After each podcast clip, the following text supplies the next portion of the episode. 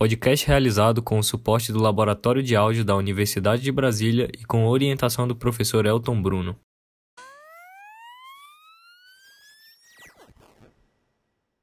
Essa lembrança representou uma mudança muito grande na minha vida.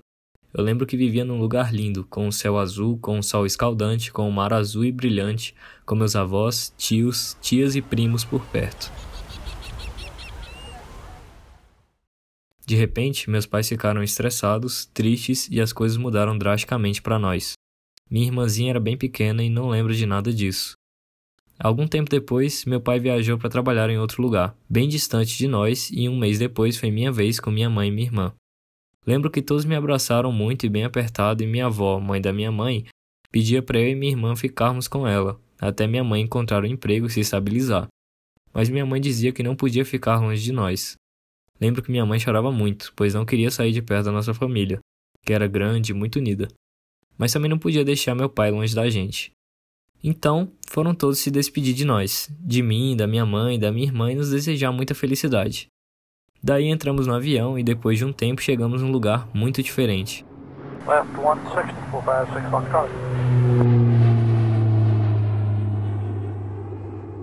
Não tinha o nosso mar, a areia, a brisa, mas tinha um céu muito azul, que lembrava minha cidade, nossa terra. Quando chegamos, meu pai estava nos esperando e nos abraçou muito apertado. Eu achei bom, pois estava com muita saudade dele. Fomos para uma casa nova, grande, mas quase não tinha móveis. Achei legal, mas era tudo diferente. O lugar era cheio de prédios baixos, tinha muitas árvores e eu achava bem legal. Foi um período complicado. Eu não entendi muito bem, pois ao mesmo tempo que estávamos felizes de estarmos juntos com meu pai novamente, minha mãe estava muito triste e chorava muito com saudade da minha avó e do resto da família. O tempo foi passando, eu entrei em algumas escolas, a gente se mudou algumas vezes e eu acabei gostando dessa nova cidade. Minha mãe e meu pai conseguiram empregos legais e a vida foi se assentando. Eu fiz amigos, minha irmã foi crescendo e hoje eu gosto dessa cidade e agradeço tudo que passamos. Apesar da distância, todos os anos minha mãe me levava com minha irmã para passarmos um tempo com nossa família.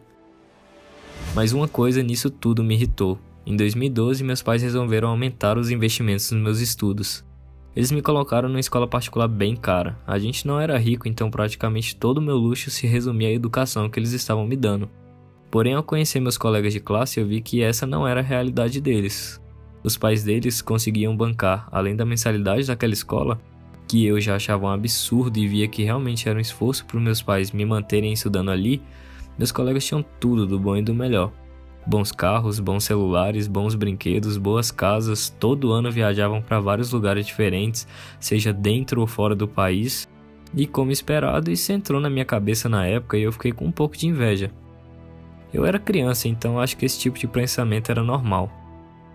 Meus colegas todo ano conheciam vários lugares diferentes do mundo, me mostravam fotos e tudo que eu já tinha conhecido era minha terra natal. Obviamente que analisando isso hoje em dia, eu estava simplesmente reclamando de barriga cheia. Quando eu estava prestes a fazer 18 anos, tive uma discussão com minha mãe. Indaguei por quê. Durante toda a minha vida, ela tinha me feito ir somente a um lugar. Nunca antes tinha existido a possibilidade de a gente conhecer um lugar diferente. Todo ano a gente voltava para nossa cidade natal. Sinceramente, ela não ligou muito pro que eu falei e disse que quando eu me tornasse maior de idade eu poderia escolher se eu iria querer viajar para lá ou não, mas até então, quando surgisse a oportunidade, eu teria de ver minha família. Eu aceitei as condições. Como faço aniversário em janeiro, data que coincide com as férias e período que eu ia voltar para minha cidade, eu acabei passando meu aniversário de 18 anos lá. Eu me tornei maior de idade e nunca mais voltei. Hoje já fazem 3 anos que eu não vejo minha família. Confesso que sinto muitas saudades e assim que eu tiver férias no meu trabalho eu planejo voltar para ver eles. Mas sinceramente, esse período fora não foi de todo ruim. Consegui o que eu finalmente queria, que era conhecer novos lugares. No meu aniversário de 19 anos, fui para as praias de Ubatuba com um amigo. Foi irado. Inclusive, foi durante essa viagem que eu recebi a notícia que eu tinha entrado para a UNB e que eu também tinha conseguido tirar minha carteira de motorista. Tudo no mesmo dia, foi muito bom. Mais tarde, nesse mesmo ano, meu pai endoidou das ideias, vendeu o carro e resolveu me levar junto com ele para a África do Sul. Ficamos um mês lá estudando inglês. O que eu aprendi com toda essa história é que a vida pode mudar de rumo a qualquer hora. Podemos estar em um lugar agora e outro amanhã, mas o que importa é quem somos e as pessoas que amamos. Minha família que ficou na minha terra é grande, bem diferente da minha aqui. mas somos tão unidos quanto antes. Minha mãe é alegre muito carinhosa e nunca nos deixa esquecer o quanto devemos cuidar e amar uns aos outros. Eu cresci, estou adulto e todos aqueles que ficaram continuam na minha vida de algum jeito, pois uma família unida nos ensina muitas lições. E a maior delas é que podemos contar uns aos outros sempre.